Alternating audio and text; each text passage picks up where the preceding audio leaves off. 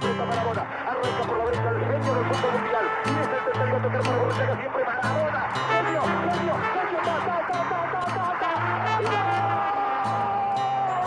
y gol, gol, gol,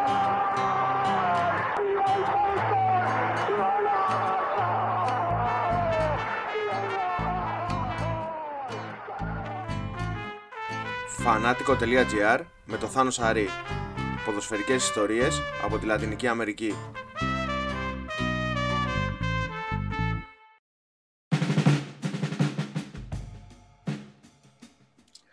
Στην Αργεντινή του πάθους και των συμβόλων. Της πρώτης γης στη Λατινική Αμερική που αγάπησε το ποδόσφαιρο. Στη Βραζιλία της Football Arte, της καλύτερης ως εθνικής που εμφανίστηκε ποτέ σε Μουντιάλ, του ποδοσφαιρικού τρόπου ζωής και στην Κολομβία του Ελντοράντο, στην οποία το ποδόσφαιρο πυροδοτήθηκε από μια δολοφονία. Οι πρώτοι καλεσμένοι του Φανάτικο όχι απλά ταξίδεψαν στις χώρες αυτές, αλλά ψηλάφισαν την ποδοσφαιρική τους ιστορία. Βίωσαν τη μοναδική ατμόσφαιρα των γηπέδων. Μαζί μας στο podcast αυτό είναι ο άνθρωπος που μίλησε για τον Εμπεγλέρα μέσα στην εκκλησία του Διέγο Μαραντόνα, ο Γιώργος Λέτζας, καθώς και ο Ταρούσα με την ποντιακή μύτη, ο Άγγελος Γιακουμίδης. Γεια σας, παιδιά. Χριστέ μου, νομίζω ότι πρέπει να διδάσκεται αυτή η εισαγωγή στα πανεπιστήμια δημοσιογραφίας το καλύτερο δημοσιογραφικό lead που έχω ακούσει ποτέ. Μας λέει θα κάνουμε μια χαλαρή κουβέντα και ακούω τώρα εγώ μια ομυρική εισαγωγή για την Λατινική Αμερική. και λέω πόσο αδιάβαστο είμαι. Καλά, διάβασα το εγώ έχεις ήμουν ζήσει, σε δεν χρειάζεται. φάση. Ναι, και εγώ ήμουν ακριβώς το ίδιο γιατί μου λέει εντάξει, τίποτα. Θα μιλήσουμε λίγο για τα ταξίδια στη Λατινική Αμερική συγκεκριμένα και ξαφνικά γίνεται μια εισαγωγή και λέω: Ωπα ρε παιδιά, σε αυτά πήγαμε εμείς. Τι κάνετε, Καλά, Θάνο, καλά. Απίστευτο το, το podcast έχει γίνει τα σφαιριστήρια του 1960. Ε. Πλέον βρισκόμαστε με τους φίλους μας σε podcast. Σωστό, σωστό. και πέρα από αυτό, προσωπικά μου φαίνεται ότι έχει περάσει. Εντάξει, τώρα να μην πω δεκαετία, αλλά ότι έχουν περάσει πάρα πολλά χρόνια από το football stories, τα ταξίδια, την ατμόσφαιρα, το χρώμα, το, τον ήχο και τη μαγεία των λατινοαμερικάνικων γηπέδων. Εσάς πώς σας φαίνεται αυτό και πώς σας φαίνονται τα άδεια γήπεδα; Θα σας πω μια στατιστική ενδιαφέρουσα, που βασικά ενδιαφέρει μόνο εμένα. Ε, σήμερα έχουμε 23 του μηνός την ημέρα της εγγραφής. Έχουν περάσει ακριβώς δύο χρόνια και τέσσερις ημέρες από το πρώτο μας ταξίδι και δεν το πιστεύω ότι το λέω αυτό. Δύο χρόνια έχουν περάσει, παιδιά. Δύο χρόνια. Δύο χρόνια Απίστευτο. λοιπόν. Εντάξει, είναι όντως γελία στατιστική το δύο χρόνια και τέσσερις μέρες. Είναι λίγο, ξέρεις, Σωτηρακόπουλος. δύο χρόνια και τέσσερα βράδια σαν σήμερα. Δηλαδή, αν ήταν δύο χρόνια θα είχε νόημα να το πεις. Το δύο Εντάξει. χρόνια και τέσσερις μέρες είναι απλά, θέλω να το πω, by, by any cost. Για όλους εμάς που λατρεύουμε τα στατιστικά, ήταν κάτι ενδιαφέρον, Γιώργο. Μην το, μην το γιώνεις.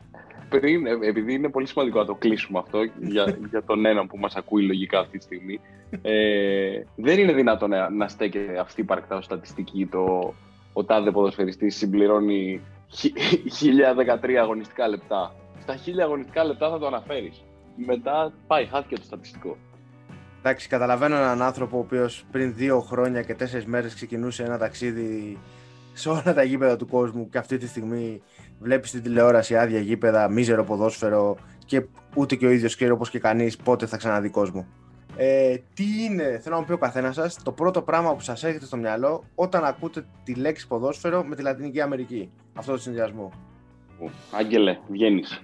Βγαίνω. Λοιπόν, ε, θα σας πω, και ακούγεται πάρα πολύ μελό, ότι είχα πολύ βασική απορία να καταλήξω με τη προσωπική μου έρευνα ε, στο ποιοι αγαπάνε περισσότερο το ποδόσφαιρο σε όλο τον πλανήτη. Okay? Και ειδικά δύο χρόνια μετά που ορίμασε πάρα πολύ η σκέψη και τα σκέφτηκα ξανά και ξανά και ξανά και ξανά, νομίζω ότι η σχέση που έχουν οι Αργεντίνοι, συγκεκριμένα οι Αργεντίνοι, με την μπάλα δεν την έχει κανένας άλλος. Μιλάμε για πάθος κάθε χώρα ξεχωριστά, αλλά παιδιά στην Αργεντινή θα βιώσετε κάτι που σας το εύχομαι πάρα πολύ να το βιώσετε, μοναδικό στον κόσμο. Πάθος ακούγεται πάρα πολύ τετριμένο.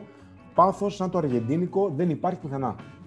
Ναι, αρχικά ξεκινώντας, νομίζω ότι για αυτό που λες ειδικά για τα άδεια γήπεδα, το- ξέρεις, για μας ήταν λίγο μεγαλύτερο το κοντράστ, γιατί θέλω να σου πω ότι ξέρεις, δύο χρόνια πριν μπαίναμε σε μια καινούργια πραγματικότητα, όπου αυτό το project που ήταν project ζωής ε, έπαιρνε σάρκα και οστά και ξέρεις κατά μία έννοια ήταν τόσο μεγάλο το ζήτημα της δουλειάς και τόσο, τόσο υπερβολικό το στρες που ήμασταν, ήμασταν πολύ στην τζίτα και θα σου έλεγα ότι αν ξέραμε ότι ένα χρόνο μετά ε, θα κάναμε χρόνια να ξαναμπούμε σε γήπεδα όλος ο πλανήτης, όχι μόνο εμείς, μάλλον θα έχει ακόμη μεγαλύτερη σημασία. Δηλαδή δεν, δεν δώσαμε την πρέπουσα σημασία, γιατί προφανώς κανένας δεν φανταζόταν αυτό που θα γίνει. Και ξέρεις, μοιάζει, μοιάζει περισσότερος ο καιρός. Δηλαδή, μοιάζει περισσότερος ο καιρός, δεν είναι σαν να έχουν περάσει δύο χρόνια. Είναι σαν να έχει περάσει πολύ περισσότερος καιρός θεωρώ ότι αν υπάρχει και ένας λόγος που βλέπουμε τέτοιες ποδοσφαιρικές ανακατατάξεις φέτος σε όλα τα πρωταθλήματα, που ξέρεις, ε, έχει να κάνει με το ότι δεν υπάρχουν έδρες, δεν υπάρχει κόσμος, όλα είναι σαν προπονητικά διπλά. Και δυστυχώς για μένα αυτό πλήττει περισσότερο τη Λατινική Αμερική, που έδινε έτσι ένα, ένα πολύχρωμο τόνο και αν θέλεις και μια διαφορετική οπτική στο ποδόσφαιρο που στην Ευρώπη έχει χαθεί. Για να συμπληρώσω λίγο την σκέψη του Γιώργου, έχω να δηλώσω ότι είμαι σε τέτοιο ποδοσφαιρικό withdrawal αυτή τη στιγμή που έχω σπίτι ψηρισμένο ένα σκληρό δίσκο από την εκπομπή από αυτούς τους σκληρούς δίσκους που ο Γιώργος δεν γύρισε ποτέ στον Θεό και τους ψάχνει ο Θεός με όλο το raw footage ας πούμε, του Football Stories και που και που βάζω ε, αν κάτω ας πούμε κομμάτια γηπέδων μέσα που έχουμε, αν κάτι γυρισμένα ας πούμε, κομμάτια και απλά τα αφήνω να παίζουν στο background όσο σάπια και να είναι για να ακούω τον κόσμο. Μάλιστα, αυτό νομίζω Και λίγο έλεγα πολλά. πολλές φορές. Έλεγα πολλές φορές, παιδιά, και το πιστεύω. Κυρίως πολύ. λέει ότι ο τύπος ο τύπος έχει κλεπτομανία και ένα δίσκο που έχει γίνει κόλλο με το Θοδωρή Πλακίδη για το ποιος τον έχει χάσει. Μόλις αποκάλυψε στον αέρα ότι τον έχει αυτός. και θα υπάρξουν αντίπεινα, όχι μόνο ποδοσφαιρικά. λοιπόν, παιδιά, ε, το έχω πει πολλές φορές και το λέω μόλι μου ψυχή. Κουμπιδάρα. Κουμπιδαράδε. Όταν μπω στο γήπεδο την επόμενη φορά με κόσμο, θα βάλω τα κλάματα. Θα, θα βάλω τα κλάματα, πραγματικά θα βάλω τα κλάματα. Το φαντάζομαι. Και εντάξει, Ε, δεν νομίζω ότι υπάρχει άνθρωπος που να μην έχει καεί με αργεντίνικα συνθήματα στο YouTube. ξεκάθαρα, ξεκάθαρα. Και εγώ νομίζω ότι ε, ξέρεις, δεν μπορώ να διανοηθώ τι θα νιώσω αν ξαναμπω σε γεμάτο γήπεδο. Φαντάσου τι θα νιώσει ένας ποδοσφαιριστής βασικά ξαναμπαίνοντας σε γεμάτο γήπεδο. Νομίζω ότι θα ανέβει κατακόρυφα η απόδοση για ένα εξάμεινο τουλάχιστον. Έτσι ακριβώς. Ε, μια και πιάσαμε λοιπόν την Αργεντινή, μπήκατε νομίζω στο, στο ΝΑΟ, μπήκατε στο γήπεδο το οποίο αποτελεί όνειρο κάθε ποδοσφαιρόφιλου να βρεθεί κάποια στιγμή και να είναι γεμάτο φυσικά. Στο Μπομπονέρα και όχι μόνο στο Μπομπονέρα, μπήκατε και στο, και στο, στο Monumental, δεν μπήκατε επίσης, αν δεν κάνω λάθος. Ναι, και, και, και στο γηπεδάκι των Ατρόμητων με τον Ναι, Τάρουσα ναι, που ναι, αν τη σωστά. γνώμη μου αυτός είναι ο ναός. Όλα τα άλλα είναι δευτερεύοντα γήπεδα. Και πήγατε και στο Ροσάριο, την πόλη του ποδοσφαίρου, η οποία έχει γεννήσει επίσης πάρα πολύ μεγάλες προσωπικότητες. Έχει μια νομίζω πολύ ιδιαίτερη άβρα το Ροσάριο ως πόλη. Μι, μιλήστε Ναι. μας λίγο για Αργεντινή, πείτε λίγο για Αργεντινή. Πείτε λίγο για Μπορμπονέρα, πείτε για λίγο για Super Κλάσικο. Νομίζω ότι σε επίπεδο ιστορικότητας επίσκεψης ήταν, ήταν σαν να πας στην Κούβα και να προλαβαίνεις εν ζωή, ας πούμε, τον Κάστρο. Δηλαδή, θέλω να σου πω ότι ε, ταξιδέψαμε εκεί κάποιους μήνες ουσιαστικά πριν, πριν φύγει ο Μαραντόνα και όλοι, όλοι το είχαν στο μυαλό τους. Δηλαδή, αυτό που σκεφτόμουν είναι, ξέρεις, όταν είχαμε κάτι στο Μπομπονέρα και ψήναμε εκεί με οπαδούς της Μπόκα και συζητούσαμε και τέτοια, είχαν όλοι στο μυαλό της ότι μακάρι να μην έρθει η μέρα που θα πεθάνει ποτέ, που, ξέρεις, που ο Διέγκο θα πεθάνει. Δηλαδή, δεν μπορούσαν να, το, να, να διανοηθούν ότι μπορεί να υπάρξει στο αργεντίνικο ποδόσφαιρο χωρίς έστω την άβρα του Diego Μαραντόνα με τα καλά του και με τα κακά του. Οπότε νομίζω, νομίζω ότι όλο αυτό έχει άλλη σημασία πλέον μετά από όλες αυτές τις εξελίξεις. Εντάξει, εγώ δεν, δεν έχω ζήσει τέτοια ατμόσφαιρα για να είμαι ειλικρινής πουθενά.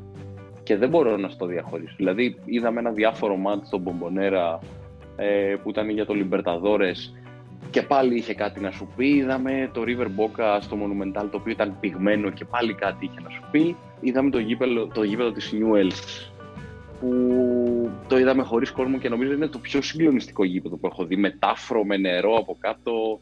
Δηλαδή, ξέρεις, κυριολεκτικά απόρθητο φρούριο. Όχι, καταλήγοντας, ξέρεις που βρίσκονται διαφορετικότητα ότι στην Αργεντινή το ποδόσφαιρο παραμένει το, το άθλημα της γειτονιάς. Δηλαδή, ε, θα στρίψει ένα στενό και θα δεις να απλώνεται ένα, κολ- μια κολοσιαία έκταση, ένα, ένα διανόητα υψηλό κτίριο γήπεδο, ε, το οποίο θα έχει μαζί του τα προβλήματα όλων των, γεν- των γενιών που έχουν περάσει από εκεί, θα κουβαλάει τα όνειρα, τις επιδιώξεις, τους άθλους, τα προβλήματα ε, και ότι είναι γήπεδα τα οποία είναι από τον κόσμο για τον κόσμο, εκπροσωπούν μια γειτονιά, τα μπάριος. Νομίζω ότι αυτό είναι το α και το ω στο ποδόσφαιρο. Ναι, δεν, εί- δεν είμαι υπέρ δηλαδή, των αρένων. Οκ, καλό το marketing, καλό το ένα, καλό το άλλο, καλό να έχεις πρόσβαση και πάρκινγκ ξέρεις, σε ένα γήπεδο όπου πηγαίνεις από περιφερειακό δρόμο, αλλά το να στρίβεις σε μια στροφή και να βλέπεις τα τσιμέντα, νομίζω ότι Δεν είναι η συγκρίνεται ψυχή με του Αργεντινού τίποτα. ποδοσφαίρου. Και μακάρι να μην χαθεί και στην Ελλάδα αυτό.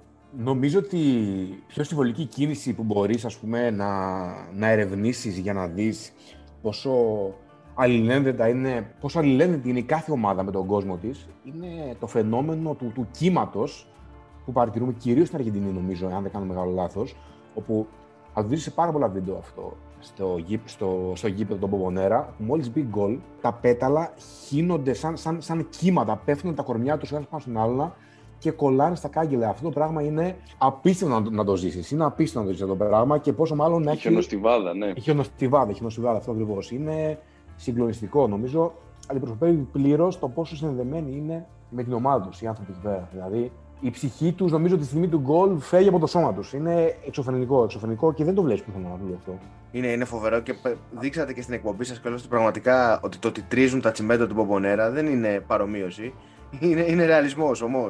Είναι ξεκάθαρα και δεν έχει να κάνει με κάποια κατασκευαστική αστοχία. Έχει να κάνει με το γεγονός ότι είναι, είναι τέτοιες οι τάσεις που ασκούνται στο κτίριο που αναγκαστικά για να αντέξει και να μην καταρρεύσει ε, διαχωρείται το τσιμέντο ας πούμε από, από την κολόνα. Και εμείς το βλέπαμε, δεν το πιστεύαμε. Δεν, δεν πιστεύαμε ότι μπορεί να κουνάει τόσο πολύ εκεί πάνω όταν όλοι αρχίζουν και ξέρεις, βαράνε τα πόδια τους ας πούμε συντονισμένα. Το λέω και να τριχιάζω αυτό. Σήμερα που λέτε, έψανα τα σιρτάρια μου, γιατί έχω αρκετά ενθύμια, ας πούμε, και βρήκα τα εισιτήρια, τις κάρτες, ε, τόσο από το Super Classico, όσο και από το γήπεδο, όσο και, συγγνώμη, και από το παιχνίδι για το Libertadores και θυμήθηκα, γιατί είχα ξεχάσει, το γεγονός ότι αυτά τα παιχνίδια είχαν 12 ευρώ με την ισοτιμία. 12 ευρώ. Το Super Classico. Απίστευτο. Δηλαδή θα μπορούσαν άνετα ας πούμε, να, είναι, Ναι. να έχουν κάνει αυτό το shift και η River και η Boca σε πιο, σε πιο, μεγάλα, σε πιο, σε πιο μεγάλα κοινωνικά στρώματα για να έχουν και περισσότερα έ- έσοδα φυσικά. Και πάλι το γήπεδο θα γέμιζε, Ναι. θεωρώ. Έτσι δεν είναι. Ναι, απλά στη- στην Αργεντινή δεν μπορεί να γίνει αυτό. Ρε. Στην Αργεντινή πιστεύω θα τους φάξουν ζωντανούς αν, πάει να- αν πάρει το δρόμο της Αγγλίας. Αν πάνε να τους Γιατί ακόμα αποκλείσουν, είναι ναι, δεν τέτοια υπάρχει φτώχεια. Ναι, είναι τέτοια φτώχεια στην κοινωνία και τέτοια διέξοδο στο ποδόσφαιρο που ακόμα κοινωνικά δεν μπορεί να αντέξει ένα τέτοιο ρεφορμισμό. Μμμ. Γνώμη μου. Πριν φύγουμε από την Αργεντινή, θέλω να μου πείτε για την ε, εκκλησία του Γιώργο Μαραδόνα, την οποία Ναι. βρεθήκατε όμως όχι στο Buenos Aires, βρεθήκατε στο, στο Ροσάριο. Και Ναι. ήταν λίγο πριν πεθάνει ο Διέγο, βαφτιστήκατε μέλη της εκκλησίας του Διέγο Μαραδόνα πετυχαίνοντας γκολ με το χέρι. Διεγγίστα ακριβώς, όπου, όπου να πούμε για την ιστορία κάτι που δεν, ε, δεν κατέγραψαν οι κάμερες ότι. Τι να πω, ντροπή, ντροπή που αυτός ο άνθρωπος, ω οπαδός του Ηρακλή, έχει δει και Βασίλη Χατζηπαναγή στην ομάδα του. Χρειάστηκε τρεις προσπάθειες για να βάλει την μπάλα με το χέρι. Μιλάω για τον Άγγελο Γιακουμίδη. Άγγελε, πες, δεν τα λέτε, Προ δεν τα γράφετε. συμπεράσπιση μου ήταν, ήταν σικέ ε, το γράψιμο για να βγει ας πούμε η ιστορία. Για να γίνει λίγο πιο τηλεοπτικό, Γιώργο, αν θέλεις. Γι' αυτό. Κάπως πρέπει να χτιστεί ο μύθος. Θα ήθελα, ε, δεν ξέρω πώς να, να το κάνουμε ένα ψηλό debunk τον μύθο της Εκκλησίας Μαραντονιάννα, διότι περίμενα κάτι πιο, πώς το πω, αληθινό να το πω. Δηλαδή, μου φάνηκε λίγο ότι ήταν ε, οριακά σαν ένα πολύ καλογυρισμένο ε, marketing scheme, ας πούμε, το όλο έργο. Αλλά και πάλι... Ναι, εγώ ξέρεις, εγώ ξέρεις πώς θα το... Sorry που σε διακόπτω. Εγώ ξέρεις Ναι. πώς θα το παραλύζα. Σαν ένα, σαν ένα σύνδεσμο, ας πούμε, ομάδας που ξεκίνησε με σκοπό να σαπορτάρει και να υποστηρίζει την ομάδα και ξαφνικά τράβηξε δική του διαχωριστική γραμμή monetization. Δηλαδή συνειδητοποίησαν ότι είναι παραμπίζνα ουσιαστικά ένας σύνδεσμος. Άρα τι κάνουμε, τον εκμεταλλευόμαστε. Νομίζω ότι αυτό ακριβώς, πέρα από την πλάκα και από το όντως τι σημαίνει αυτός ο άνθρωπος για τον Μαραντόνα, ε, ήταν πάρα πολύ αυστηρή στις οικονομικές διαπραγματεύσεις. Ε, περιττό να σου πω ότι τις μπλούζες που μας έδωσαν για το γύρισμα, που θεωρητικά ξέρεις, τις είχαμε πληρώσει για να τις πάρουμε μαζί μας στο ενθύμιο, επειδή είχαν άλλο γύρισμα μετά με άλλο συνεργείο και δεν, και δεν είχαν τυπώσει μπλούζες, μας λένε μπορείτε να μας τις δώσετε και να τις στείλουμε. Φυσικά πήραμε όσο, πίσω. όσο τι είδε εσύ, ναι, άλλο τόσο τι είδαμε κι εμείς. Οπότε θεωρώ ότι αυτό τώρα ήταν απλά, ξέρεις, ε, αν, αν έπρεπε να το κατατάξω, θα σου έλεγα ότι σε βαθμό ρεαλισμού εμπειρίας θα ήταν. Μπορεί να ξεκίνησε πάρα πολύ με αγάπη για τον Μαραντόνα και λίγο τρολιά, αλλά τώρα είναι σαν να πας. Ό,τι είναι οι τσολιάδες, τα βλάχια της βάρης για τους τσολιάδες, είναι η εκκλησία του Μαραντόνα για το τρου ποδόσφαιρο. Μάλιστα. Μάλιστα, το καταλαβαίνω, το, το κατανοώ. Ωραία, να περάσουμε στο Ρίο. Να πάμε λίγο Βραζιλία. Τι λέτε; Μπορούμε να μιλάμε ώρες για την Αργεντινή, Καλώς αλλά το για να παιδιά, ναι, μπορέσουμε εννοείται. λίγο να, να αλλάξουμε λίγο το, τη χώρα. Φλαφλού το Ω, τέρμι. Μοιάζουν όλα τόσο μακρινά, ε, Άγγελε. Κοίταξε, σου λέω, ε, έχουν περάσει δύο χρόνια, φίλε. Δύο χρόνια περάσανε. Ναι, νομίζω πρέπει να κάτσουμε να τα γράψουμε λίγο. Κάθομαι και βλέπω ε, τις φωτογραφίες στο κινητό μου, γιατί έχω το παλιό μου κινητό που τα κράτησα όλα μέσα και κάθε φορά καταλήγω από όλα τα ταξίδια στη Λατινική Αμερική ή στο Μαρόκο, στα δύο. Ναι, που εγώ, εγώ για κάποιο λόγο στη Λατινική Αμερική, στο Ρίο συγκεκριμένα, άσχετο τώρα τρίβια, είχα πάρει κιλά και είχα γίνει λίγο σαν τον Γιάννη Πάριο στο πρίξιμο. ε, ναι, α, αυτό, εγώ, να σου πω την αλήθεια, ό,τι μου λες Ρίο, με θυμάμαι μάγουλα και μπάκα και τέτοια. Και λέω, πω βρε, εσύ, εντάξει. Άρα Για ποιο λόγο περάσατε καλά μπήκα στο σε αυτό Ρίο. Το ρόλο. Όχι, τα, τα είχα βάλει τα μάγουλα από την Ελλάδα. Τα έχεις βάλει από πριν, Κα- εντάξει. Ξέρεις τι, καθόμασταν, καθόμασταν τόσο λίγο. Καθόμασταν τόσο λίγο που δεν είχαμε τη δυνατότητα. Δηλαδή, Ρίο σκέψω ότι πετάξαμε για 7 μέρες. Μείναμε 6 μέρες σε Ρίο και ξαγυρίσαμε Ελλάδα. Ούτε στον εχθρό μου. Δύο μέρες ήταν πτήσεις. Και όλα για να αυτά για να δούμε- μην δούμε γκολ. Ακριβώς, για να δούμε ένα 0-0. Εντάξει, είδατε και άλλα πράγματα όμως. Όπου θέλω, θέλω να κάνω μια παρέμβαση για να υπερασπιστώ λίγο το όνομα της εκπομπής. Γιατί δύο-τρεις τελευταίες φορές που έκανα αυτή την κουβέντα, από ό,τι πιάνω έχει μείνει ένα vibe στον κόσμο ότι εμείς φέραμε 0-0. Που φέραμε 0-0, δεν το αρνούμε. Μόνοι σας Αλλά- τα λέγατε. Αλλά άμα το πιάσει στατιστικά, το Football Stories είναι το λαμπρότερο παράδειγμα του πόσο ψέματα μπορεί να πει η στατιστική. Διότι στο Παλμαρέ μας έχουμε και 6-2 και 4-4 και 5-2. Δηλαδή έχουμε πολύ σοβαρά σκορ. Απλά έτυχαν Ναι. κάποια 0-0. Απλά έτσι είναι. Και, και επίσης μην ξεχνάς ότι στην Ελλάδα έτσι αξιολογούμε το ποδόσφαιρο. Δηλαδή θέλω να σου πω ότι μπορεί να φέρεις και ένα 6-2, αλλά όλοι θα θυμούνται το 0-0 το άκαυτο. Οπότε για μένα αυτή η εκπομπή, αν ήταν, αν ήταν προπονητής, θα ήταν ο παράσχος. Ε, να σου πω την αλήθεια, Δηλαδή, ένα 0-0 ε, σε super κλάσικο το, το αντάλλαζα εύκολα με 10-6-2 σε, σε οτιδήποτε άλλο. ναι, ανάλογα την ομάδα. Ναι, δεν θα διαφωνήσω. Είμαστε ο Γιώργος Παράσχος, λοιπόν, τέτοιο συνέχισε. Είμα, ε, ε, μας πήγε στο Ρίο. Μμμ. Για πείτε μου για την εμπειρία στο Ρίο, πείτε μου πώς ήταν εκεί πέρα και ε, μιλήσατε πάρα πολύ για το πάθος ε, στην Αργεντινή ή με το, σε σχέση με το ποδόσφαιρο. Στη Βραζιλία πώς είναι, γιατί επίσης είναι μια χώρα η οποία οι δεσμοί της με, το, με την μπάλα δεν είναι απλά έντονη, είναι και εκεί σχέση ζωής και θανάτου ας πούμε. Ναι, εντάξει, νομίζω ότι σε όλες τις χώρες που το ποδόσφαιρο παραμένει ένα διαβατήριο εξόδου από τη φτώχεια, είναι, είναι δεδομένο ότι, ότι θα βιώνεις το παιχνίδι ως κάτι παραπάνω. Δηλαδή θέλω να σου πω ότι η Βραζιλία είναι μία από τις χώρες που όταν τώρα που παίζει ο Νεϊμάρ ας πούμε, ίσως ένα τεράστιο ποσοστό παιδιών, κυρίως αυτοί από τις φαβέλες, βαφτίζουν τα παιδιά τους Νεϊμάρ. Δηλαδή βγαίνουν, ε, τι να σου πω, μας έλεγαν ασύλληπτα νούμερα, ότι ένα 20% στις φαβέλες που γεννιούνται σε αγόρια μπορεί να ονομάζονται Neymar. Γι' αυτό και έχουν όλοι τέτοια ονόματα και γι' αυτό αν δεις και οι ποδοσφαιριστές, οι Βραζιλιάνοι, επαναλαμβάνονται. Όχι Ρονάλντο, όχι Ροναλντίνιο, όχι Άλβες, όχι το ένα, όχι το άλλο. Οπότε Ναι, ναι. νομίζω ότι αυτό δείχνει απ- από μόνο του τη δυναμική του ποδοσφαίρου. Τώρα, εντάξει, πιο αλήτικα τα πράγματα στο Ρίο, ε, γενικότερα, αν και οπαδικά δεν είχε να προσφέρει τόσα πολλά γιατί πετύχαμε τις δύο ομάδες σε μια πολύ μεταβατική φάση όπου η Φλαμέγκο ήταν, ε, ήταν στα πολύ δυνατά της και πήγαινε για πρωτάθλημα και με πολύ καλή πορεία στο Λιμπερταδόρες. Και η Φλουμινένσε απ' την άλλη ήταν σε μια πολύ μεταβατική περίοδο, δηλαδή οριακά παλεύει για σωτηρία, υπήρχε κόντρα οπαδών διοίκησης οπότε σνομπάραν. Και ξέρεις πήγαμε σε ένα κρύο γήπεδο ε, έτσι όπως έχει καταντήσει μετά την ανακαίνιση του Μαρακανά. Και χωρίς οπαδούς με μια τεράστια δυναμικής γήπεδο που είναι σε ένα 40% γεμάτο. Ναι, εμένα μου θύμισε λίγο το Άρης Παναθηναϊκός τον τελικό το 2010 αλλά χωρίς κόσμο Μμμ. Νομίζω ότι εμένα αυτό που μου έμεινε από την Βραζιλία περισσότερο ήταν η εμπειρία στις φαβέλες. Μπήκαμε λοιπόν σε μία από τις πιο επικίνδυνες φαβέλες του Ρίου μέσω μιας ΜΚΟ η οποία έχει φτιάξει ένα γήπεδο ακριβώς στο κέντρο, στο κέντρο. Σε μια περιοχή, να το πούμε έτσι, και προσπαθεί να κρατήσει τα παιδιά μακριά από τους δρόμους ή μέσω του ποδοσφαίρου, μέσω της ομάδας, να τα κατευθύνει έξω από τις φαβέλες.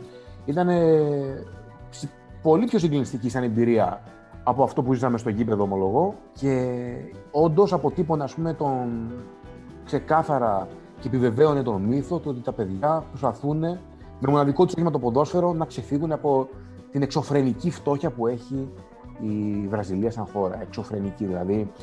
Δεν θυμάμαι να συνάντησα παιδιά ε, και Γιώργο, δεν ξέρω αν είσαι εκεί, να, να συνάντησα ούτε ένα στενό που να μην κοιμόταν ένας άστεγος στον δρόμο. Μου έμεινε πάρα πολύ σαν εικόνα. Παντού είχε άστεγους που κοιμόταν σε όλους τους δρόμους. Σε όλους. Και το άλλο που μου έκανε τρομερή εντύπωση είναι ότι όλες οι πιλωτές των σπιτιών είχαν κάγκελα ε, με σιγουριτάδε, κάμερες και τέτοιου είδους ε, ε, θέματα ασφαλείας, διότι όπως μας είπανε, συχνά πυκνά έβγαιναν μαζικά από τις φαβέλες, έκαναν ας πούμε καταδρομές, πώς να το πω. Έπαιρναν ναι. το να πάρουν και γυρνούσαν πίσω. Ε... Μια τελείως διαφορετική πραγματικότητα. Εγώ εντάξει μου είχε κάνει τρομακτική εντύπωση όταν παίξαμε εκεί με τα πιτσιρίκια που εντάξει τώρα ήταν σε ηλικίες από, από 10-12 μέχρι 16. Μου είχε τρελή εντύπωση η αλήθεια με την οποία παίζανε μπάλα. Και ξέρεις, εννοώ, η καλώς εννοούμενη αλήθεια. Δηλαδή, ό,τι μπορούσαν να κερδίσουν θα το κερδίζανε. Ξέρεις, δεν δίναν πάσα ούτε από τα αριστερό στο δεξί. Φοβεροί τεχνίτες όλοι. Δηλαδή, έβλεπες παιδάκια που ξέρεις, δεν μπορούσαν να τρέξουν γιατί είχαν παραπάνω κιλά ή ξέρεις, δεν το είχαν game, αλλά την κολούσαν όλη την μπάλα. Και προσπαθούσα να σκεφτώ, έκανα μία αναλογία, ας πούμε, με ένα παιδάκι που μπορεί να παίζει στην Ευρώπη, ας πούμε στην Ελλάδα, ε, με ένα Ελληνόπουλο που μπορεί να μαθαίνει το ποδόσφαιρο σε μια ακαδημία, στο υπερπροστατευτικό περιβάλλον με τους γονείς του, ξέρεις, με plan B. Και σκέφτομαι ότι εντάξει, για να καταλήξεις ένας Βραζιλιάνος ποδοσφαιριστής στην Ελλάδα, δεν θα σου μιλήσω για τις top ομάδες, αλλά θα σου μιλήσω τώρα, ξέρεις, να βολοδέρνει στα χαμηλά στρώματα Α εθνικής και Β εθνική. Λογικά είναι, είναι αρκετοί τύποι σαν αυτούς που συναντήσαμε σε αυτή την κατάσταση. Και σκεφτόμουν να, άντε τώρα να, να βάλεις τον έναν αντιμέτωπο με τον άλλον. Και τα βιώματα, τα ποδοσφαιρικά και το πώς έχει μάθει την μπάλα και την τεχνική κατάρτιση. Δηλαδή, κάτι τέτοιοι παίκτες έχουν, θεωρώ ότι για να, για να φτάσουν να παίξουν σε ένα, σε ένα πρωτάθλημα, ας πούμε, σαν το ελληνικό και όχι στα ψηλά του στρώματα, πιστεύω ότι απλά ήταν υπερταλαντούχοι, είτε υπερταλαντούχοι τεμπέληδες, είτε τύποι που θεώρησαν ότι ακόμα και το να φύγουν τόσο μακριά από την πατρίδα τους και να παίρνουν ένα συμβόλαιο, οποιοδήποτε συμβόλαιο, θα ήταν σίγουρα μια καλύτερη προοπτική. Δηλαδή θέλω να σου πω ότι βλέπεις στα 5x5 τους, ας πούμε, βλέπεις τύπους κυριολεκτικά να κολλάνε την μπάλα. Πώς καμιά φορά γίνεται η συζήτηση σχετικά με το ποιος λαός ξέρει την περισσότερη μπάλα. Πιστεύω ότι ο γενικός μέσος όρος του πώς παίζει μπάλα ξέρεις, ο αντίστοιχος Λέτζερ ή ο αντίστοιχος Γιακουμίδης ή ο αντίστοιχος Σαρή στη Βραζιλία είναι κλάση ανώτερος. Παρ' όλα αυτά, για να το πω και αυτό η προσπεράσπιση μας, ένα κολόπεδο, ένα κολόπεδο που το θυμάμαι ακόμα με ένα πολύ ηρωνικό σκουλαρίκι, μου ήρθε μια κλωτσιά, μια κλωτσιά στο καλάμι εξωφρενική όταν παίζαμε. Την πήρα μαζί μου, ε, φούσκωσε στο καλάμι μου, έπαθε στο είδημα. Το πήρα μαζί μου στην Ελλάδα και όταν γύρισα μετά από ένα μήνα Κολομβία το είχα ακόμα. Και το θυμόμαι και λέω: Είναι δυνατόν, ακόμα υπάρχει αυτό. και παίζει ο Γιώργος να το είδε όταν έγινε εκείνη τη στιγμή. Και στο τέλος πήγε και του έδωσε τα παπούτσια του. Σχεδόν ναι, του, για να τον επιβραβεύσει. τα παπούτσια μου. Ε, ε, αυτό το ποδόσφαιρο θέλουμε να βλέπουμε, γι' αυτό το ποδόσφαιρο αγωνιζόμαστε και την είδα τη φάση και δεν υπάρχει τίποτα. Για μένα δεν και σε γέμισε, σε γέμισε συναισθηματικά. Ναι. Όλο αυτό το στυλ πάντως παιχνιδιού έχει να κάνει και με τις δυσκολίες που έχουν αναπτύξει το πώς έλεγε παιδί μου σαν λαός και πριν, πριν ουσιαστικά παταχθεί ο ρατσισμός έτρωγαν πάρα πολλές κλωτσιές, οπότε αναγκαστικά ανέπτυξαν πάρα πολύ την τεχνική τους για να τις αποφεύγουν. Ξέρεις, δηλαδή, ο τρόπος που παίζει ποδόσφαιρο κάθε λαός κρύβει μέσα του ε, τον πολιτισμό του, κρύβει την κουλτούρα του, κρύβει, κρύβει την κληρονομιά του. Τώρα αντιστρέφω τη ρόλη. Θέλω να μου πεις εσύ, Θάνο Σαρή, τι δείχνει ο τρόπος παιχνιδιού της Ελλάδας ως χώρα; Θα το συζητήσουμε σε κάποιο άλλο επεισόδιο, γιατί αυτό το επεισόδιο είναι για την Λατινική Αμερική και δεν θέλω τώρα να μου το χαλάσεις. Έχω λίγο. με έχεις βάλει σε κλίμα, με έχεις φέρει εκεί, με έχεις ταξιδέψει, ειδικά σε μια περίοδο τόσο δύσκολη που τα έχουμε ξεχάσει τα ταξίδια και με προσγειώνεις έτσι απότομα. Γιατί το κάνεις αυτό; Θύμησε λίγο, θύμισες λίγο το παιδάκι που κλώτσε τον Άγγελο Γιακουμίδη. Ελπίζω να μην φέρω κι εγώ το τραύμα για ένα ναι, μήνα. Τέτοιος σου Όχι, σίγουρα για πολύ παραπάνω, ειδικά να απαντούσες. Ε, πείτε μου λίγο, νιώσατε πραγματικό κίνδυνο στη φαβέλα όταν ακούσατε και τους πυροβολισμούς και όλα αυτά; Ή αισθανθήκατε ότι εντάξει εμείς είμαστε τουρίστες, προστατευόμαστε, δεν είναι για μας τόσο επικίνδυνο όσο για αυτούς που ζουν εδώ; Ε, εγώ προσωπικά χαώθηκα γιατί οι αντιδράσεις των παιδιών ήταν πάρα πολύ ε, αντικρουόμενες. Δηλαδή, άλλα το πήραν στην πλάκα, άλλα τρέξαν κατευθείαν μέσα στα αποδητήρια. Οι προπονητές, ας πούμε, εκεί πέρα φάνηκαν ανήσυχοι. Αν και... να πούμε ότι ο Άγγελος Γιακουμίδης ήταν από τους πρώτους που έτρεξε στα αποδητήρια. Να το πούμε και αυτό. Έπρεπε να μείνει κάποιος να, να πει την ιστορία στη χειρότερη. και θυμάμαι αυτό, αυτό μας απάντησε όταν, όταν πήγαμε όλοι και του λέμε καλά δεν τρέπεσαι και λέει εσύ κάποιος θα πρέπει να πει την ιστορία μου αγγί κάτι. ναι, Μου λέει, αλλά «Πώς- Πώς θα βγαίνω μου λέει μετά στα κανάλια να κλαίω που σε έχασα. Ο Θοδωρής έκρινε, έκρινε ότι δεν υπάρχει κάποιος κίνδυνος, οπότε συνεχίσαμε πολύ γρήγορα να παίζουμε. Μετά από 10-15 λεπτά, ας πούμε, νομίζω. Σε κάνω λάθος. Επίσης, το επίπεδο παροδίας αυτής, της τε- αυτής της τετράδας για αυτό το project είναι ότι, ε, εντάξει, ξέρεις, με το που έγινε το περιστατικό, ο Θοδωρής, ο οποίος έκανε μέσα στο μυαλό του μια βαλιστική, είπε ότι παιδιά είναι λίγο ανησυχητικό γιατί η ήχη ήταν διαφορετικού διαμετρήματος ε, όλα. και του λέω ότι και αυτός ο άνθρωπος, τώρα εντάξει δεν, δεν είναι ότι μπορούμε να τον πάρουμε σοβαρά, kill death ratio στο Call of Duty έχει 0,29 για, για όποιον ακούει και καταλαβαίνει. Αλλά εγώ ξέρω τι ήθελα να σου πω για αυτό το πράγμα. Επειδή όλοι ρωτάνε για, το, για τον κίνδυνο, ας πούμε ότι ο κίνδυνος, ας το πάμε λίγο με την πιο φιλοσοφική του έννοια, ότι πάντα υπάρχει. Είναι αυτό που λένε, ξέρεις, όσο κλεισέ και να ακούγεται, ότι μπορεί όλη τη ζωή να μένεις μέσα στο σπίτι από φόβο και μια μέρα να πας να περάσεις τον δρόμο και να πεθάνεις έτσι τόσο απλά. Οπότε αυτό που διαχωρίζει το αν νιώσαμε κίνδυνο με το πόσο κίνδυνος υπήρχε, είναι ξεκάθαρα η έκβαση του πράγματος. Δηλαδή, όταν αρχίζεις και μπαίνεις ψυχολογικά σε ένα momentum όπου κάτι αρχίζει και πάει στραβά, ψάχνεις να αντιληφθείς πώς καταλήγει. Ε, Δεν νιώσαμε δηλαδή το φόβο με την έννοια του τύπου που θα τρέξει για τη ζωή του. Ενδεχομένως θα το νιώθαμε αν μια σφαίρα έπαιρνε κάποιον, είτε από εμάς είτε κάποιον από τα παιδιά. Αν θες να στο παραλληλήσω, τι φόβο νιώθεις όταν είσαι σε ένα αεροπλάνο που έχει τρομακτικές αναταράξεις, αλλά τελικά δεν γίνεται τίποτα; Κατάλαβες, ο φόβος αυτός θα άλλαζε και θα ήταν πολύ, πολύ συγκεκριμένος αν τελικά το αεροπλάνο έπεφτε. Οπότε είναι ακριβώς το ίδιο πράγμα. Ότι η έκβαση καθορίζει το momentum του φόβου. Και προσπαθείς να, να παραμείνεις ψύχρεμος, γιατί υπάρχει ένα μικρό ενδεχόμενο κάποια πράγματα να περνάνε από το χέρι σου να τα κάνεις εκείνη τη στιγμή. Οπότε έτσι το χειριστήκαμε. Ευτυχώς δεν χρειάστηκε να γίνει τίποτα παραπάνω. Και μισή ώρα, 45 λεπτά μετά ήμασταν πάλι έξω και παίζαμε μπάλα και κάποιοι τρώγανε κλωτσιές στα καλάμια και παθαίναν νοστικά ειδήματα. Σε αντίθεση με την ε, Βραζιλία, νομίζω ο πιο ρεαλιστικός φόβος που ένιωσα σε όλη τη φάση των ταξιδιών ήταν στην Αργεντινή, όταν κυριολεκτικά όλοι μας είπαν ότι στο μπάριο της Μπόκα δεν πρέπει να περιφέρεσαι μόνος σου, διότι είναι μια αρκετά υποβαθμισμένη περιοχή, με πολύ μεγάλη κλιματικότητα, πόσο μάλλον για δύο τύπους που κάνουν μπαμ ότι είναι τουρίστες. Okay. Εσύ, γιατί εγώ έχω λίγο τα χρώματα. Ναι, που- εσύ, εσύ- εσύ είσαι λίγο που πίμπε. Μπορώ να τις Πίμπε. καπουλάρω. Ναι, Πίμπε. ναι είμαι, είμαι λίγο. Οκ, Ε, οκ. πα- Παρένθεση για να, μην, για να μην φρικάρει και ο κόσμος που ειδικά θέλει να ταξιδέψει εκεί. Μιλάμε για βράδυ στη Λαμπόκα, έτσι. Δηλαδή, ε, είναι λίγο dodgy. Λοιπόν, και παρόλα αυτά αποφάσισε ο Γιώργος, εγώ και ο Γιώργος, να πάμε στα τυφλά σε μια περιοχή της Λαμπόκα, γιατί ακούσαμε την φήμη ότι η μπάντα θα κάνει πρόβα. οκ. Και αφήσαμε τους υπόλοιπους και φύγαμε δυο μας. Και εκεί περπατούσαμε, ας πούμε, σε τουριστικά ας πούμε, δρομάκια και στενάκια καλοβαμμένα με τα μαγαζάκια τους, με τα σουβενίρ τους να αγοράσεις και τα ρέστα. Κάνουμε μία στροφή και βρεθήκαμε σε μια, πώς το πω, ανησυχητικά ε, κακοφτιαγμένη, αν θέλεις, κακοσυντηρημένη περιοχή και νιώσαμε ότι όλη η περιοχή ήξερε ότι είναι δύο τύποι άσχετοι που κυκλοφορούν στη γειτονιά. Περπατούσαμε και μας βλέπανε από τα μπαλκόνια και κατεβάζαν τη μουσική από τα αυτοκίνητα που περνούσαν δίπλα μας για να μας τσεκάρουν. Εκεί, ας πούμε, ένιωσα, ένιωσα αρκετή ανησυχία. Ναι, ναι, αλλά θυμάσαι επίσης ότι σε κάποια φάση με το που βρέθηκε way out, σου είπα να, να την κάνουμε. Και δεν θυμάμαι, νομίζω με λεωφορείο φύγαμε τελικά. Εμένα μου είχε ξανατύχει αυτό στη Νέα Υόρκη, για να είμαι ειλικρινή, όταν ξαναταξίδευα. Γιατί ξέρεις, στις περιοχές που είναι γκέτο, κυριολεκτικά ένας δρόμος χωρίζει το, ξέρεις, το γκέτο από την. Ε, βέβαια, μπορείς να βρεθείς χωρίς χωρί να το καταλάβεις. Ακριβώς. Και ε, σου λέω, το, το είχα πάθει στη Νέα Υόρκη και ήταν φρικιαστικό. Μεξικανοέφερνα λίγο και το εκμεταλλεύτηκα αυτό για να καταφέρω να βγω. Αλλά ναι, στην προκειμένη περίπτωση είναι αυτό ότι ξέρεις, ξέρεις ποιο είναι το, το πρόβλημα, ποιο ήταν το πρόβλημα του Football Stories αναφορικά με τον κίνδυνο που εννοείται ότι δεν θέλαμε να το δείξουμε γιατί δεν πουλούσαμε αυτό ως προϊόν. Δηλαδή, εγώ το θεωρώ και λίγο χαζό να σκάσουμε εκεί και να λέμε στον κόσμο πόσο δύσκολα είναι, πόσο επικίνδυνα είναι και πω, πω εντάξει, ξέρεις, τι κοχώνες έχουμε. Αλλά το βασικό πρόβλημα είναι ότι δεν πάβεις να είσαι ένας άγνωστος ανάμεσα σε αγνώστους και το project χρειάζεται micromanagement κινδύνου. Δηλαδή, όπως αυτό που λέει ο Άγγελος, τη μία επιλογή εκεί θα μπορούσε να έχει στείλει κυριολεκτικά κατά διάολο το project ή εμάς ή οτιδήποτε άλλο.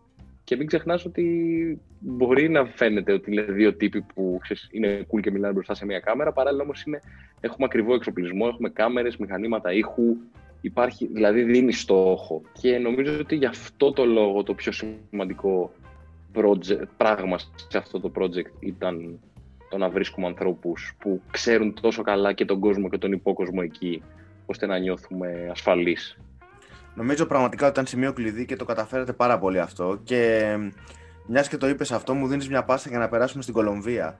Όπου και εκεί είχατε βρει έναν άνθρωπο. το έκανα. Είδε πόσο καλός συνδεξιαζόμενο είμαι. Με κλειστά μάτια. Βρισκό, βρισκόμαστε με κλειστά μάτια. Αρχικά να σα ρωτήσω, γιατί, να σας ρωτήσω μάλλον, γιατί Κολομβία και όχι ας πούμε Ουρουγουάη, Χιλή, Περού, αυτό θα μπορούσε να είναι ερώτηση και για, για, για οτιδήποτε πράγμα στον κόσμο. Δηλαδή, γιατί Γιώργος και όχι Θάνος, ας πούμε, ή Άγγελος. Δεν είναι, ρε, δεν είναι το ίδιο. Ρε, γιατί η Ουρουγουάη, ας πούμε, έχει μια ιστορία, έχει τους Ολυμπιακούς Αγώνες, τα δύο πρώτα Μοντιάλ, έχει ένα τρομερό μύθο η Σελέστε. Και ήταν και δίπλα στο, στο, στο, στο Buenos Aires, ας πούμε. Παίρνεις το, παίρνεις το, το ferry boat, περνάς απέναντι. Ισχύει, ισχύει. Θα συνεχίζαμε να σου πω την αλήθεια με Ουρουγουάη. Δηλαδή ήταν ξέρεις, όταν είχαμε συζητήσει για το δεύτερο κύκλο, πριν σκάσει ο COVID και τα ανατρέψει όλα, ε, το πρώτο επεισόδιο που λέγαμε ήταν why. Ε, απλά για λόγους οικονομίας κλίμακας, ε, έπρεπε κάπως να προσαρμοστούν τα ταξίδια στη Λατινική Αμερική για να μας βγουν πιο φτηνά. Πιο φτηνά σημαίνει ότι θα γλιτώναμε τις μεγάλες πτήσεις. Που σημαίνει ότι από Αργεντινή πιο οικονομικό πούμε, να πας σε μια χώρα στη Λατινική Αμερική παρά να γυρίσεις στην Ελλάδα και να ξαναπάς στην ε, Λατινική Αμερική για να κάνεις άλλο επεισόδιο. Ε, και είχαμε μαρκάρει κάποια, κάποια μάτς. Ε, ανάμεσα σε αυτό ήταν και το ντέρμπι του Μεντεγίνη, γιατί μας, μας είχε εξετάρει πάρα πολύ το, η ιστορία με το ναρκοποδόσφαιρο και το πώς από εκεί που κυριολεκτικά ήταν το, το τελευταίο, ο τελευταίος, η τελευταία αίθουσα πριν μπει στην κόλαση το Μεντεγίνη για πάρα πολλά χρόνια, ξαφνικά έχει φτάσει να είναι σε ένα σημείο που είναι υποδειγματική πόλη ε, και έχει κάνει και άλματα όσον αφορά την, την οπαδική βία, και το τι ποδόσφαιρο ονειρεύονται. Οπότε θέλαμε να το κάνουμε. Έκατσαν και οι ημερομηνίες γιατί ήταν Αύγουστος, οπότε αμέσως μετά είχε το Boca River. Ναι, δηλαδή δεν υπάρχει κάποιος άλλος λόγος για τον οποίο δεν επιλέξαμε π.χ. Ουρουάη, Χιλή ή Περού που ήθελα εγώ πολύ να κάνουμε. Βέβαια, και ναι. πήγαμε εκεί. Εγώ νομίζω ότι θα το απέδιδα αλλού. Θα το απέδιδα στην εγκυκλοπαίδεια και στον εγκέφαλο πίσω από τις ε, μεγαλύτερες ποδοσφαιρικές επιλογές αυτού του project.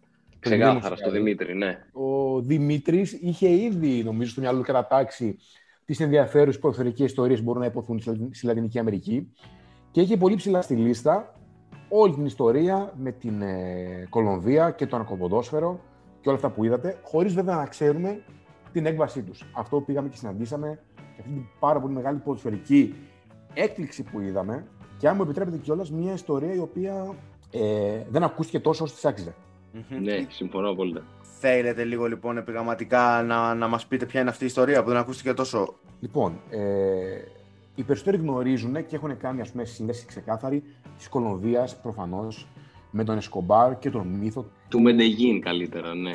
Του Μεντεγίν, ας πούμε, ναι. Και σε αυτό έχει, όχι με, με ευθύνη προφανώς, αλλά ξέρετε, πέρασε ας πούμε, η εποχή ας πούμε, του Netflix που ήταν η νούμερο ένα σειρά των Άρκος και όλοι ασχολιόντουσαν με αυτό. Γιατί έχει αυτή την επιλογή. Και επίσης και οι Έλληνες τράπερς που είναι πολύ γκάξτα και είναι. Ακριβώς, ακριβώς. Δηλαδή, βέβαια το προτιμώ από την αντίστοιχα σκοτεινή πλευρά, σκοτεινή χρονική περίοδο όπου όλοι φορούσαν τραγιάσκες λόγω Picking Blinders. Συνεχίζουμε.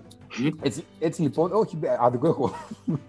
έτσι λοιπόν, ε, υπήρχε the, λοιπόν the plot thickens. Ναι, είχε λοιπόν αυτή η σύνδεση του Μεντεγίν, μιας πόλης βουτυγμένη στο αίμα και στα ναρκωτικά και στην εγκληματικότητα. Ωραία. Η οποία έκρυβε από πίσω της και μία ε, ποδοσφαιρική ιστορία όπου για να ξεπλύνει το, τον πακτολό χρημάτων που είχε ο, ο Εσκομπάρ, όρασε ε, μία από τις δύο ομάδες.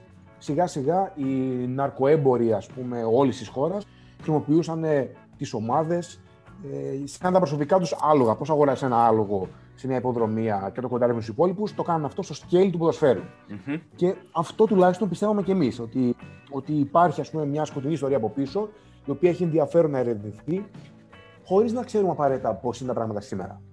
Και πήγαμε και ανακαλύψαμε ότι μια πόλη 4,5 εκατομμυρίων ανθρώπων, η οποία έχει τόσο βαρύ ποινικό μητρό, και το λέω αυτό όχι κατηγορώντας προφανώς, αλλά ιστορικά σε βάθος δεκαετιών έγιναν αμέτρητες δολοφονίες ανθρώπων το όνομα των ε, ναρκωτικών. Μια πόλη λοιπόν με τόσο βεβαρημένο παρελθόν έχει κάνει μια τρομακτική αλλαγή, τρομακτική στροφή 180 μοιρών ή 360 μοιρών, όπως θα, θα έλεγαν οι περισσότεροι. ε, μακριά από όλα αυτά. Πάρα πολύ συνειδητά μακριά από το όνομα του Εσκομπάρ. Σε κάθε επίπεδο. Δηλαδή, ε, τα σπίτια, τα διάσημα σπίτια όπως το Μονακό, που ήταν μια οικοδομή που έμενε ο, ο Εσκομπάρ, ε, γκρεμίστηκε. Ε, τα, τα, τα, σπίτια των γονιών του ε, γκρεμίστηκαν. Το σπίτι που δολοφονήθηκε. Το σπίτι που σκοτώθηκε ε, γκρεμίστηκε για να μην υπάρχει τίποτα ώστε να προκαλεί, για να σου δείξει έτσι λοιπόν η πόλη ότι έχει μια πολύ καλύτερη ιστορία να πει. Έχει να πει την ιστορία της αλλαγής μακριά από όλα αυτά, σε κάθε επίπεδο. Και αυτό αντικατοπτρίζεται πάρα πολύ καλά και πρώτα απ' όλα από το ποδόσφαιρό της. Εμένα μου είχε κάνει ναι, τρομερή εντύπωση σε αυτό, όλο, σε αυτό όλο που περιγραψατε Αυτό με τους Ultras, με τους οργανωμένους οπαδούς των δύο ομάδων. Ο τρόπος δηλαδή. Ναι. Ήταν, ήταν εντελώς σουρεαλιστικό το σκηνικό που φάνηκε. Δεν ξέρω από κοντά πώς ήταν. Ε, πώς το βιώσατε όλο αυτό. Τις συμφωνίες που κάνανε, το πώς μιλάγανε πριν. Εντάξει, να σου πω κάτι. Ε, ως ε, ως ε, Έλληνες οπαδοί, το θέσουμε έτσι, δεν έχουμε συνηθίσει τουλάχιστον αυτό το πράγμα να γίνεται με τέτοια καθαρότητα και με τέτοια διάβγεια. Θέλω να σου πω ότι για μένα είναι πολύ, ακόμη πιο επίκαιρο το project και το συγκεκριμένο επεισόδιο, γιατί νομίζω ότι δύο χρόνια μετά το Football Stories τα πράγματα μόνο χειρότερα φαίνονται και γίνονται. Θέλω να σου πω ότι, ξέρεις, δεν θέλω να επεκταθώ, αλλά βλέπεις ότι ε, δολοφονίες οπαδών στην Ελλάδα ξανάρχισε η τάση από πέρυσι. Βλέπει σπυροβολισμοί οπαδών. Τα 15 χρόνια κουβαλάνε μαχαίρια στα τσαντάκια τους. Ε, Θέλω να σου πω ότι γίνονται πράγματα. πλέον. Τα οποία για μένα, για μένα δεν. Ναι, δεν έχουν, δεν έχουν και πολλά με το οπαδικό κίνημα, ακόμα και με το κίνημα των Ούλτρα. Οπότε πιστεύω ότι το να πας στην Κολομβία είναι μια χώρα που κυριολεκτικά σου λέει ότι ε, έχει, δεν, δεν, δεν μπορώ να φανταστώ ότι έχει υπάρξει περισσότερη βία σε μη πολεμική ζώνη από όσοι έχει υπάρξει στο Πεντεγίν. Και να βλέπεις ότι αυτοί οι άνθρωποι έχουν καταφέρει να λύσουν τα προβλήματά τους γιατί μόνο έτσι μπορεί να πάει το ποδόσφαιρο μπροστά και μόνο έτσι μπορεί να το απολαύσουν και ότι έχει υπάρξει πολύ αίμα και από τις δύο πλευρές. Όταν αντίστοιχα εσύ προσπαθείς να γυρίσεις σε αυτή την εποχή ως χώρα, ε, νομίζω ότι, ξέρω εγώ, για μένα θα έπρεπε αυτό το επεισόδιο να υπάρχει, ξέρω εγώ, στα κρατητήρια να πω, ε, στα γήπεδα, στις φυλακές, στα σχολεία. Θα πρέπει να παίζετε παντού αυτό το επεισόδιο. Sorry που σε διακόπτω, νομίζω ότι ήταν η δυνατότερη ιστορία. Ναι, θα συμφωνήσω. Αυτό και της Παλαιστίνης δηλαδή είναι αυτά που και εμένα μου έμειναν περισσότερο. Ε, μιλάμε για ένα γήπεδο που πλέον το ποδόσφαιρο παίζεται χωρίς κάγκελα, χωρίς αστυνομικούς ανάμεσα στους, ε, στον κόσμο και με μοιρασμένα τα πέταλα. Και δεν ανοίγει ρουθούνη. Μου έλεγες για μια ποδοσφαιρική utopία όσον αφορά το ρυθμό, τον παλμό, την ατμόσφαιρα και την ασφάλεια που μπορεί να νιώθεις, ε, θα σου έλεγα το τέρμι του Μεντεγίν. Αξίζει να σημειωθεί ότι τα κεφάλια των συνδέσμων των δύο ομάδων το βράδυ πριν τον τέρμπι δίνουν ραντεβού ε, στο γήπεδο με ένα-δύο φώτα ανοιχτά και εκεί πέρα δίνουν όρκο ότι δεν θα γίνουν, ας πούμε, δίνουν το λόγο τους βασικά, ότι δεν θα γίνουν ε, σαματάδες στο μάτς για να μην χάσουν το προνόμιο που δικαίως έχουν αποκτήσει το ότι θα μπει σε ένα γήπεδο με 45.000 κόσμο και των δύο ομάδων και παιδιά δεν υπάρχει ένα πεζουλάκι να τους χωρίζει. Δεν υπάρχει, δεν υπάρχει ένα πεζουλάκι. Είναι μια ενιαία κερκίδα άλλο. Και ακόμα πιο σημαντικό από αυτό, έγινε σε μια πόλη 4,5 εκατομμυρίων και με πολύ συγκεκριμένους τρόπους. Δηλαδή, τα βάλαν κάτω και είπαν ότι πρέπει να μπλέξουν οι οπαδοί σε, σε ποδοσφαιρικές ας πούμε ε, δραστηριότητες που αναπόφευκτα να γνωριστούν. Δηλαδή, να παίζουν ε, πρωτάθλημα οπαδών. Να βάψουν με γκράφτη όλη την πόλη ε, στα χρώματα των ομάδων τους. Να κάνουν, γιατί υπάρχει αυτό πάρα πολύ στην Λατινική Αμερική, να κάνουν ας πούμε, διαγωνισμό με τι μπάντε τους. Είναι πάρα πολύ ωραίο τρόπο να τους κοινωνικοποιήσεις και να τους φέρεις κοντά. Γιατί εγώ, άμα σε γνωρίζω, ποιος ο λόγος να σου κάνω ζημιά; Ναι, ναι, εντάξει. Η αλήθεια είναι ότι ξέρεις, για να μην το ρεοποιούμε κιόλας, εννοείται ότι ακόμα υπάρχει το territorial κομμάτι, το ότι η περιοχή μου και η περιοχή σας, ακόμα υπάρχουν ε, μικροσκηνικά. Ε, ακόμα υπάρχουν ξέρεις, ε, διάφορα πράγματα ανάμεσα στους οργανωμένους των δύο ομάδων. Αλλά αυτό που έχεις σημασία είναι ότι προφανώς είναι πρόοδος όταν μιλάμε ότι υπό κανονικέ συνθήκες άλλες χρονιές είχε νεκρούς αυτό το παιχνίδι. Μάλιστα. Και καθώς λοιπόν ε, πλησιάζουμε προς το φινάλε, θα ήθελα να μου πει ο καθένας σας από μία ανέκδοτη ιστορία από τα ταξίδια στη Λατινική Αμερική. Ξεκινήσαμε από το Buenos Aires να πάμε στο Ροζάριο, που είναι 5 ώρες οδήγηση. Εντάξει. Με ένα μάξι που με τα βίας μας χωρούσε χωρίς πράγματα. Έτσι λοιπόν, το προηγούμενο βράδυ για κάποιο λόγο, εγώ και ο Θοδωρής έχουμε ρίξει ένα εξωφρενικό καυγά. Εξωφρενικό. και δεν μιλιόμαστε, γιατί ας πούμε, όταν, όταν ας πούμε, εγώ θα μαλώσω, θα το ξεχάσω σε 5 λεπτά. Θα πω δεν πάει στο γυάλο. Αλλά ο Θοδωρή στραβώνει full, full στραβώνει και, και γίνεται ακόμη πιο οριστικός και δεν μιλάει. Και είμαστε πέντε ώρες κολλημένοι ένας πάνω στον άλλον, διότι το αυτοκίνητο είναι full στενό και εγώ προσπαθώ να είμαι όσο πιο οριστικός γίνεται σε έναν Θοδωρή που βγάζει την άλλη, ας πούμε, να τα βρούμε. Και του λέω ότι για πέντε ώρες θα, θα υποφέρουμε ένας πάνω στον άλλον που δεν μιλιόμαστε αυτή τη στιγμή. Και θυμάμαι, βέβαια αυτό δεν βγήκε ποτέ στα, στα γυρίσματα, αλλά θυμάμαι από το πλάνα μέσα στο κινητό που το βγάζει το στράβωμα ο Θοδωρής. Όσο εγώ προσπαθώ να τον ταΐσω κάτι σαν, σαν, σαν κορνέτο. Ε, αυτό δεν είχαμε πάρει, Τζόρτζ. Ναι, ναι, ναι. Ναι, απλά μετά από το σχέδιο μου φαίνεται πάρα πολύ αστείο να είσαι εγκλωβισμένος με κάποια πέντε ώρες που ξέρω ότι εκείνη τη στιγμή με συγγενόταν από τα μύχια της ψυχής του. Καλή ιστορία, καλή ιστορία. Εγώ νομίζω ρε φίλε ότι ανέκδοτη, άκου ανέκδοτη ιστορία. Τρελό, τρελό. Έχουμε κανονίσει το γύρισμα στο Ροζάριο ε, στην εκκλησία του μαραντονα Το οποίο φαντάζομαι ότι είναι ένα πράγμα σαν κηλικείο με ένα γηπεδάκι 5-5 από πίσω και οι τύποι φτιάχνουν και φαγητό εκεί, τέλος πάντων μαγειρεύουν, ξέρεις, το έχουν σαν στέκι. Και πηγαίνουμε, τελειώνει το γύρισμα και καθόμαστε να φάμε, ωραία. Και μας λένε, παιδιά, να μας δώσετε τις μπλούζες γιατί ακολουθεί άλλο γύρισμα. Εμείς μόλις έχουμε τελειώσει. Και λέμε, ναι, ρε παιδί μου, τέλος πάντων τα δούμε. Δεν έχουμε εμείς επίγνωση. Και είμαστε, ξαναλέω, στο fucking Ροζάριο στην Αργεντινή. Ξαφνικά ανοίγει, ανοίγει η πόρτα και μπαίνει, ή τουλάχιστον έτσι μου φάνηκε εμένα, ο Νικόλας από τον Κωνσταντίνο και Ελένη, ο Ινοχό. και λέω, και λέω, Μαλάκα λέω, είναι ίδιος με τον Ινοχό. Sorry για το τέτοιο για την βομολογία, αλλά έχω μπει ακριβώς στο moment του πώς το. Σκέφτομαι τώρα ότι περνάνε εκατομμύρια πράγματα στο μυαλό μου, τύπου πώς πήγε το γύρισμα, πώς θα, πώς θα γίνει με τα παιδιά να συζητάμε το πρόγραμμα των επόμενων ημερών, πώς θα μονταριστεί, τι, τι, τι. Και βλέπω έναν τύπο, ε, ο οποίος λέω δεν γίνεται να είναι τόσο ίδιος με τον Ινοχό. Και μπαίνουν τώρα ένα κινηματογραφικό κρού. Ε, και ο ένας, και ένας ακόμα μοιάζει πάρα πολύ με τον Βαρδακούρη, το γιο του Πάριου. Και λέω ρε φίλε, αδιανόητο. Εγώ δεν είχα ιδέα, δεν είχαμε επίγνωση σου και σου λέω ότι δεν πολύ βλέπουμε και άλλα πράγματα και τέτοια. Οπότε ήμουν σε φάση είναι, δεν είναι, είναι, δεν είναι. Και σκάει και μία ακόμα γυναίκα, που εκ των υστέρων έμαθα ότι ήταν η γυναίκα του Βαρθακούρη, και μπαίνουν με κάμερες και με μικρόφωνα και με τέτοια και έρχονται στο τραπέζι και τους ακούμε ότι μιλάνε ελληνικά. Και είναι τέτοιο το σοκ που εμεί δεν μιλάμε μεταξύ μας, απλά κοιτιόμαστε. Γιατί του ξαναλέω, είμαστε στο Ροζάριο. Λέμε, κάποιος, εγώ σκέφτομαι ότι μου κάνουν πλάκα. Σκεφτόμουν ότι τότε έκανε την εκπομπή με τις φάρσες ο Πούμπουρα και λέω: Φίλε, δεν γίνεται να έχουν στήσει τέτοια φάρσα τώρα να μου έχουν φέρει αυτούς τους ανθρώπου στην Αργεντινή. Με ρωτάνε κάτι στα Ισπανικά. Εκεί το χάσα λίγο. Με ρωτάει ο Βραδακούρης κάτι στα Ισπανικά. Τύπου αν είναι η εκκλησία του Μαραντόνα εδώ και απαντάω και εγώ, ξέρω εγώ, ένα σι. Απαντάω στα Ισπανικά. και μου λέει, where are you from, ξέρω εγώ. Ε, με ρωτάει στα Ισπανικά και του λέω, de la Grecia. Και γυρνάει και λέει στη γυναίκα του, ρε εσύ Έλληνες είναι αυτοί. και λέω, και λέω, και εσείς Έλληνες είστε, ενώ μόλις έχουν μιλήσει ελληνικά. και ρε φίλε, κάνα γυρίσματα για αυτή την εκπομπή του Star, των Globetrotters, το οποίο εμείς δεν ξέραμε καν ότι έβγαινε τότε και είχαν γύρισμα την ίδια μέρα αμέσως μετά από εμάς. Χωρίς να έχουμε συνεννοηθεί, χωρίς να ξέρουμε τίποτα, χωρίς να έχουμε κάνει η ίδια παραγωγή. Δηλαδή, αυτοί είχαν έναν Αργεντίνο παραγωγό. Εμείς είχαμε σκάσει εκεί μόνοι μας, είχαν έρθει τα παιδιά σε contact, τους είχαμε βρει μόνοι μας. Δηλαδή, θέλω να σου πω ότι ήταν τέτοιο. Το... Και ήταν ε, όχι απλά σοκαριστικό. Και εν τέλει ο, ο Νικόλας από το τέτοιο, από το Κωνσταντίνο και Λένι, ο Στέργιος Νεμέ, ήταν ένα εξαιρετικό σκηνοθέτη τελικά πλέον. Το είπε το όνομά του ναι, απλά ρε παιδί μου, θέλω να σου πω ότι ξέρεις, εκείνη τη στιγμή εγώ βιωματικά λέω, Ωχ, ο Ινοχός. δηλαδή, σου λέω, και ο, ο άνθρωπος ήταν ο σκηνοθέτης του.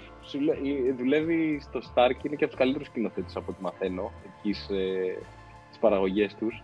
Φοβερό, και, φοβερό. Ρε, αυτό νομίζω είναι το πιο what the fuck of the day που μου έχει συμβεί στη ζωή μου, θα τολμήσω να πω.